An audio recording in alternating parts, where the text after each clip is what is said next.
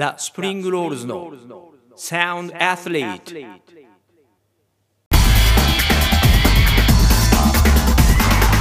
はいこんにちは The Spring Rolls の原修二です東京はだいぶ暖かくなってきました今年は冬がすごくね個人的には長く感じましたけどようやくね、えー、暖かくなってね活動的になれるかなと思っておりますえー、まずはサッカー日本代表、ね、ワールドカップ7大会連続出場を決めました。おめでとうございます。えっ、ー、となんだっけ？ダズン。いや違うな。 DAZN。DAZN。ルパーン。まあいいですね。えー、ちょっと僕 DAZN 入ってないんであの三笘選手のあの2ゴールの、えー、シーンだけしか見てないんですけどあのニュースで見ただけなんですけどね、えー、すごいね。7大会ってさね28年とかそういうことだよね。4年に一遍だから基本的に。ドーハの悲劇の時は博多にいましたからね。もう30年近くなるんだなと思って。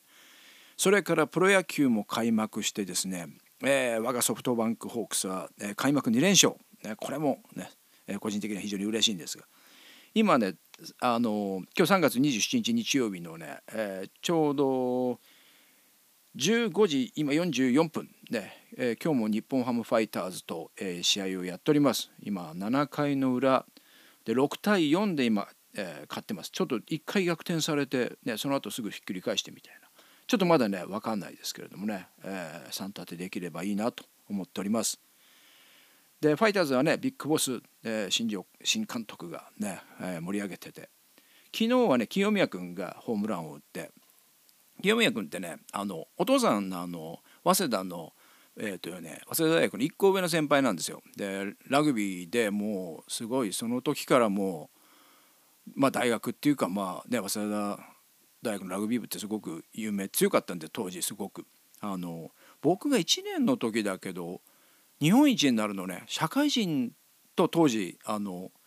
最後日本一をかけてやるのやっててあのだから清宮君のお父さんっていうのはもう本当にヒーローで。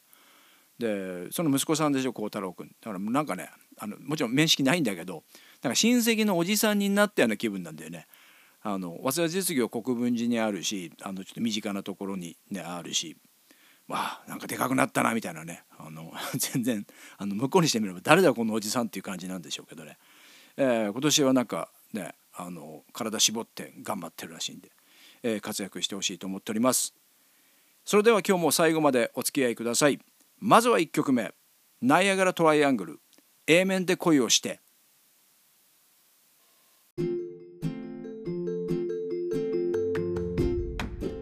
はいナイアガラトライアングル。ボリューム2があの最近リマスタリングされてあの再リリースされて。でボリューム2のメンバーはね大竹栄一佐野元春杉正道、ね、杉正道。それからボリューム1はちなみにあの大竹栄一山下達郎伊藤銀次というえーまあ、その大竹栄一さん中心にあの非常にねポップで、うん、すごいねいい曲多いんですよ。で三者三様でそれぞれの個性を出しつつあのトータル的にちゃんとねあのプロデュースされてて僕はね中学ぐらいでリアルタイムなんだけどこの番組の一番最初かであのルーツ的な話をした時にもう洋楽を聴き始めてたんでビートルズとかモンキーズとか、まあ、ストーンズとかその他。で僕の仲いい友達で T 君っていうのがいるんだけど T 君はねちょっと洋楽は全然疎くて、あのー、すごく邦楽が好きでまだ J−POP って言葉なかったと思うんだけど。そうですねニューミュージックとかねフォークとかロックとかそういう名称だったけど、えー、なんかねいろいろ話しててね、えー、彼がねいやラポー僕ハラポーって呼ばれたその頃ね。日本にだって世界に通用するね素晴らしい音楽があるんだぜみたいなこと言われてね。その時はねまだふーんみたいな感じだったのね。だけどもう正しかったね、えー、もう本当にその通りだと思います。もう後から、ね、もう一回聞き直してうんあの大竹一特にすげえなと思っております。でまあこのアルバムあの再発が出てえっ、ー、とね今ねレコードコレクターズをあの注文してで届いてるのにまだちょっと読んでないんだけど。あといろいろ調べていくうちに。僕杉正道さんはそんなに詳しくないんだけどすごくポール・マッカートニーの匂いがするね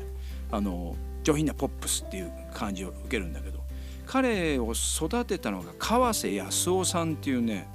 この人あの井上陽水のディレクター兼マネージャーだってことにこの間知ってね。あこういうとこで共通点があるんだ。あの、まあ、ビートルズつながりもあるしね。でこの川瀬さんってねこの人自身もすごく音楽あの詳しくて。で何年か前にね「あの真実のビートルズサウンド」っていう本を出されてるんですよ。めちゃくちゃ分厚い本なんだけど、まあ、今あの電子書籍でも読めますけど。もうビートルズのねすっごいマニアックなその曲のコードとかコード進行アレンジあと楽器、えー、もう録音の仕方とかねすごいあの細かいところまであの書いてあってなんかちょっとバイブル的なねあのすごく探求されててすごく面白い本なんですよ。でああもうなんかそれはね陽水さんもまあビートルズめちゃめちゃ好きだし、うん、こういうマネージャーもすごい音楽知ってる人、うん、なんだなっていうのをね、えー、その人が杉正道さんやってるっていうのを知りました。さあ,、えーと、あそれからねあのそうメンバーの佐野元春さんがあの「ザ・ソングライターズ」っていうねこれ NHK でもだいぶ前だけどずっと番組やってていろんなアーティストをあのゲストで呼んであの曲作りに関して対談するってめちゃめちゃ面白い番組であの結構僕も録画しているんだけどあのそれをまとめた本がね出てそれもねさっきのレコードコレクターズと、えー、届いてちょっとこれから読むのを楽しみにしているところです。それでは、えー、もう一曲お聴きください。佐野元春彼女はデリケート。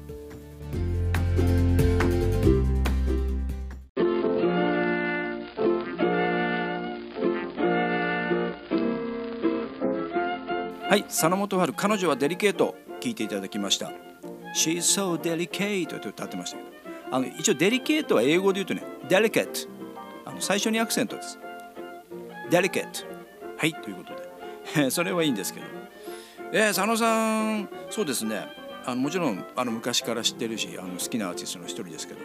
僕はあまり一人のアーティストばかりずっと聴くっていうタイプでもなくてその時その時であのある時期この人を中心に聞いてまた違う人出てきたら出てきたって別に新しいアーティストでなくてもいいんだけどあのその時その時でなんか引っかかると重点的に聞くみたいな聞き方をよくして佐野さんしばらく聞いてなかったんだけど最近ねいろいろまたあのこのアルバム出たのきっかけの一つであの聞き直してみたらかっこいいなやっぱかっこいいすごい画期的だなっていう感じで、えー、最近よく聞いてます。そして続いては The Rolling Stones、えー、ストーンズは1977年にカナダのねトロントとトロント、トロントというところであのシークレットギグをやったんですよでエル・モカンボっていうあのまあクラブ、まあ、日本でいうライブハウスですね、えー、キャパがね300名から500名ぐらいって言われててまあストーンズにとっては非常にスモールなあの場所ですけれどもでかつてね「LoveYouLive」っていうライブ版があってそこに4曲だけ収録されたんですよ。で4曲ともねカバーブルース中心のカバーで。で今度はその「ライブ・アット・エル・モカンボ」っていうタイトルでまあなんうの公演2日間やったんだけどあの1日目の曲全部とあと2日目から数曲かな、えー、完全版が出るということで。300名っていうとねキャパ。吉祥寺でいうとね GB とかね。あとは福岡だとドラム B1 とかあんくらいのあの分かりますかね？分かる人もいるか。だからまあストーンズにとってはちっちゃいけどまあ僕なんか見たらあの全然でかい あのスモールじゃないですけど、うん、そこでやったやつね。でシークレットでやって面白いのはあのラジオであのなんかチケットが当たるような、えー、感じにして無名のバンドコックローチェズ。すごいねコックローチェズ。もうゴキブリですよ。でそのバンド名であの募集してあとはその地元の有名なバンドと一緒にみたいな。でそしたら蓋を開けたらね実はストーンズだったっていうねでそこのあのライブには今のカナダの首相ってジャスティン・トルドーさんっていうねあのちょっとかっこいい感じのあの首相ですけどお父さんも首相ででその奥さんつまりジャスティン・トルドーのお母さんにあたるマーガレット・トルドーさんこの人はねストーンズすごい好きでそのライブ見に行ってで打ち上げみたいなパーティーまで行ってあのなんかちょっとスキャンダルになっちゃったみたいなねそんな話も残って。でこの、まあ、ライブ版えっ、ー、とねミックス・オブ・ボブ・クリア・マウンテンっていうあのあのニューヨークのニューヨークのって言っていいのかな？今どこのスタジオにいるんだろう？もともとニューヨークにあったパワーステーションっていうあのスタジオでずっとやってた人なんだけど、えーと、彼はねすごい80年代特に、えーとね、ストーンズの「入れ墨の男」「Tattoo You」とか、えー、ブルース・スプリングスティーンの「ボーイン・デ・ USA」とか、えー、デビッド・ボウイの「Let's Dance」えー、ロクシー・ミュージックの「Avalon」とかもうとにかくあのブライアン・アダムスとかねあのすごい数のアルバムの、えー、ミックスエンジニアリングでもうそうですね僕大好きなんですけど。あとはカイバンドのねニューヨーク3部作って言ってトリコゴールドラブマイナスゼロもう3枚とも全部その彼にミックスを頼んで。そうですね。あので彼がねでストーンズってずっと昔のアーカイブのもうライブの映像と、まあ、音源がめちゃくちゃあのちゃんとあの撮ってあってそれをねずっと出していくんですよ。ででミックスはずっとねボブクリアマウンテンなのね。他の人じゃなくて。すごい信頼されてるんだなと、えー、思います。それでは、えー、そのアルバム、えー、から先行配信されている曲を聴いてください。The Rolling Stones It's Only Rock and Roll But Like It The Spring Rolls の Sound Athlete. 帰ってないですよ。帰った大したもんですよ。続いてはジョン・ジェット・ブラック・ハーツ3月25日リリースの「Change Up」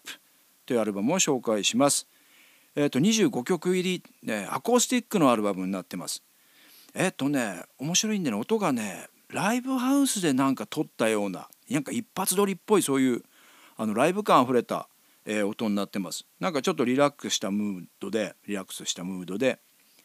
えっ、と MTV のアンプラグドみたいなねそんな雰囲気が伝わってくる、ね、アルバムです。でえっ、とねいろんな昔からそうねそれこそあのこのジョン・ジェットの前のバンドランナウェイズっていうあの女の子だけのあのバンドがあるんだけどその Cherry Bomb とかねそれからスプリングスティーンが作詞の「Light of Day」とかもうオールタイムベストみたいな、えー、選曲になってますただしね「I Love Rock and Roll」は入ってないですね。あれはちょっとアコースティック難しいのかもしれないですけどあのそれ以外はね結構もう代表曲入ってます。だそういうちょっとライブっぽい作りとか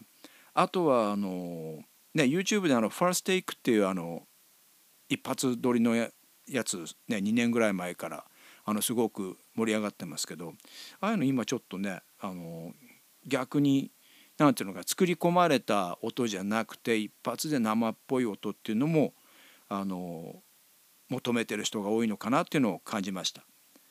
それではお聴きください。I'm gonna run away はい続いては最近僕のアンテナに引っかかった音楽に関するニュースをお伝えします。まずは3月25日金曜日桜坂46の「僕のジレンマ」という曲、えー、この曲はあのシングルの「さみだれよ」のカップリングになるんですけれども、えー、この曲の PV、ねえー、ミュージックビデオが公開されました。そしてこの曲はね卒業する渡辺梨沙この番組でも何回か紹介しましたけどあのベリサがセンターで、えー、僕はねこの日9時半までねあの仕事だったんですよ。でそれから自転車で、えー、っと、某台湾ラーメンが美味しいお店があるんですよ。そこまで行って、えー、着いたのね5分ぐらい前だったかな。9時55分ぐらいだったかな。でラーメンを頼みそして、えー、それから餃子を頼み、ね、でスタンバイして。これ面白いもんでねたまたまあのイヤホンをあの持っててあの僕はあんまり今いつでも持ってる持ち歩いてないのね。でなんかその日は持ってこうと思って、えー、持ってったらああそっか今日だった。10時だった。ねちょっと虫の知らせっぽい感じで。でね注文してイヤホンして。僕あんま外でそういうところであんま YouTube 見たりしないんだけどね、うん、で見てね。いやーなんだろう。もう曲がどんな曲かとかよりももう映像がやっぱすごくインパクト強かったですね。まあ、とにかく美しい。もうその本人もそうだけどその全体の作りがもうなんかうん一つのもう映画を見てるような感じになりましたね、うん、それぐらいやっぱりもうもちろんお金もかけたしすごくゴージャスなセットとねロケで。えー、ということで、えー、それがねちょっと発売が、えー、4月6日、ね、46なんで4月6日で面白いもんで3月30日に先に配信するこれなんか意図があると思うんですよね。あの基本的に今まで同時同じ日だったんだけど1週間配信の方を早くするっていうのはあの多分プロモーション的に意味があるんじゃないかなと思ってその辺もちょっとあの知りたいなと思ってます。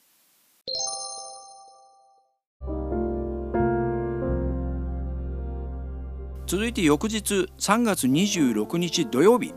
こちらはラジオですね、えー、J-WAVE の「ポップ・ザ・ワールド」これハギハリーハギハギじゃないですね。ハリー杉山さんと共に、えー、長浜ねる、えー、これは欅坂46元ですね。はい、えー、僕の推しなんですけど、えー、ね卒業このあの番組を卒業、ね、最終回ということで。番組自体は続くんだけどあの長浜ねる卒業ということで。この番組の朝ね6時からなんですよ。6時から8時で。まあ毎週ね、えー、お疲れ様でしたという感じで。ねあの5時ぐらいには多分スタジオ入るんでねその前4時とか3時台とかに起きてるんじゃないですかね。でまあ1年間お疲れ様というあのちょっとね残念ではあるのねもうもっと続くと思ったんであの結構人気もある番組だと思ってそして続くと思ったんですけど。で番組自体僕そうですね3回ぐらいちょっとあの逃しちゃった時があるんですけど、ほとんどあの聞いてて。非常にね何ていうかなアットホームでスタッフさんすごくねあのいい雰囲気を作ってるなと思ってあのツイッターとかもねあのすごくそのハリー杉山さんとか長浜ねるさんのあの個人の活動もリツイートしたりしてねその番組には直接関係ない。ああすごくなんか盛り立てていこうっていうね感じをあのすごいしていい、ね、雰囲気なんだなと思って、えー、聞いていました。同じ JWAVE で同じ曜日土曜日のあの15時からあの今度は別の番組のパーソナリティをやるということ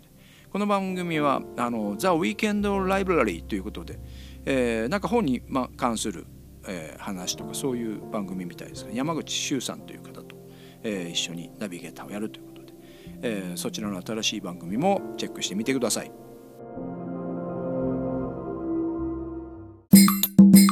はい続いては甲斐義弘「レッドスター」という曲を YouTube に、えー、アップしました。レッドスターっていうのはあの共産主義のシンボルっていうそういう意味もあって。で、この曲は1989年の彼のソロになってからのセカンドアルバム「カオス」っていうね、アルバムに入ってます、カオスっていうタイトル曲もすごくいい曲なんですが、この頃はねちょうどそのソ連の崩壊の直前ですね。ソ連崩壊があの1991年。でカオスが1989年リリース。ちょうどゴルバチョフ書記長の時代ですね。であの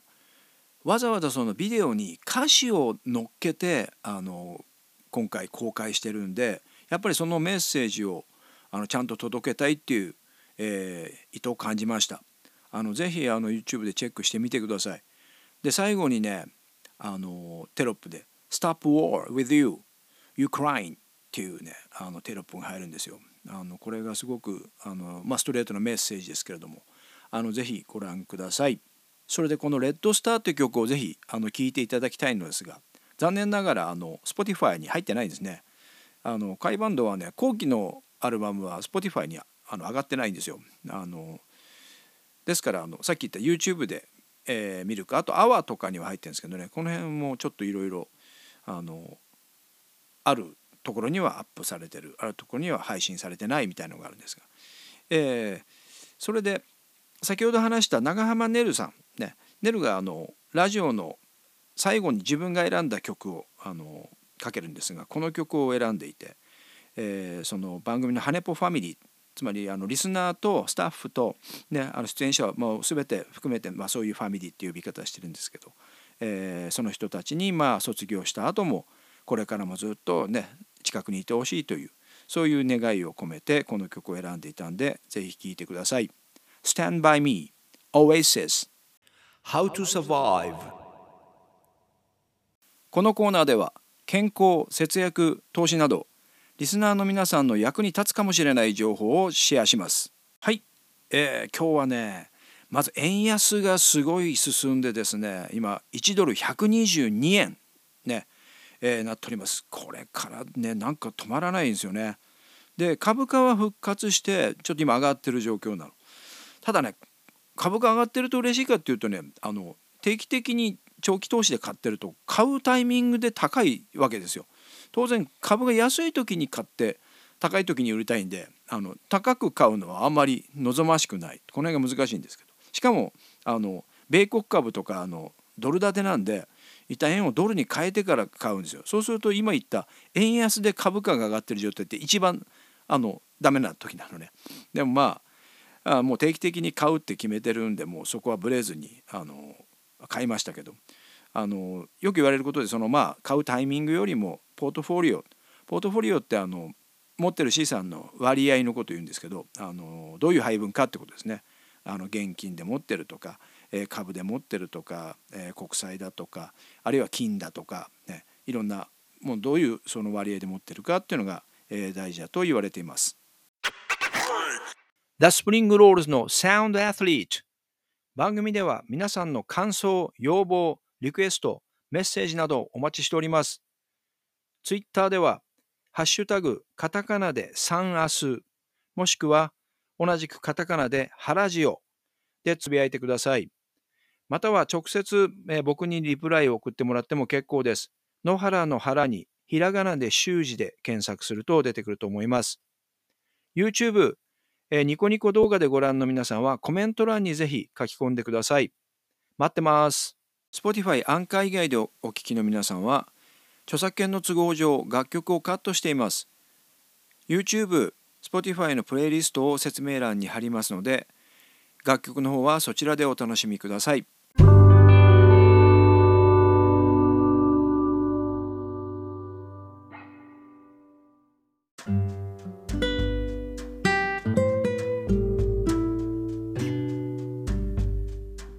前回ザ・スプリングロールズの、ね、3つ新しいことやるよっていう話をしてました。ちょっとね告知をしないでやってみようかなって今気分になってます。シークレットで、うん、ネット上で告知なしでやって、まあ、やった結果は報告してもいいかなと思ってますけどああこんなことやってんだみたいなね。いう感じで、えー、今考えております。4月からあの予定通り行けばもうすぐあのスタートさせる予定です。今日最後はねミスチルのあの新曲をかけるんですけど3月24日 TikTok ミスチル全楽曲、えー、解禁えー、ということで、えー、面白いですね。うん、であの僕 TikTok 登録してあってあのな、まあ、いくつか上げてんだけど最近全然ちょっとあの見るばっかりであの上げてないんであのちょっとぼちぼちやりたいなと思っていろいろアイデアはあるんですけどちょっとまだあのローンチしてないんですけど。あの昨日かな通知が来てて10分間動画もう作れますよ。あえこんな長いの？で遡ってみたらね2ヶ月ぐらい前に5分動画できますよっていうのも通知が来てて僕全然通知見てなくて。だからね5分10分上げられるとまたちょっと違う感じのまあ例えばミュージックビデオだったらもうフルサイズ当然載せられるしあとはね他のやつだったらねあのストーリー性があるものとかちょっとしたねドラマみたいなものもきっと上げる人いるんだろうなと思ってまあどういう使い方をねあのしたらいいのかまあいろんな人の見てみようかと思ってます。で一方 YouTube、えー、と YouTube ね内田将軍さんのあの番組、えー、内田産業レーベルね、えー、見てるんですけどこの間ねあの高峰のギターのアコースティックギターの紹介しててね縦画面で撮ってるのね将軍さん。で YouTube はねショーツっていうあのまあ TikTok みたいな。TikTok TikTok 英語的には TikTok でしょうね。まあいいんですけど。あの同じように短い1分ぐらいの動画ね。あれは全部縦画面なんですよ。この辺面白いですよね。で YouTube が短いのをねやり始めて今度はあの TikTok は長いのをね解禁していくっていうなんかこの辺のなんかね思惑がね面白いですが。それでは、えー、今日はこの辺でおしまいにします。また来週お会いしましょう。それでは最後の曲をお聴きください。Mr. Children AM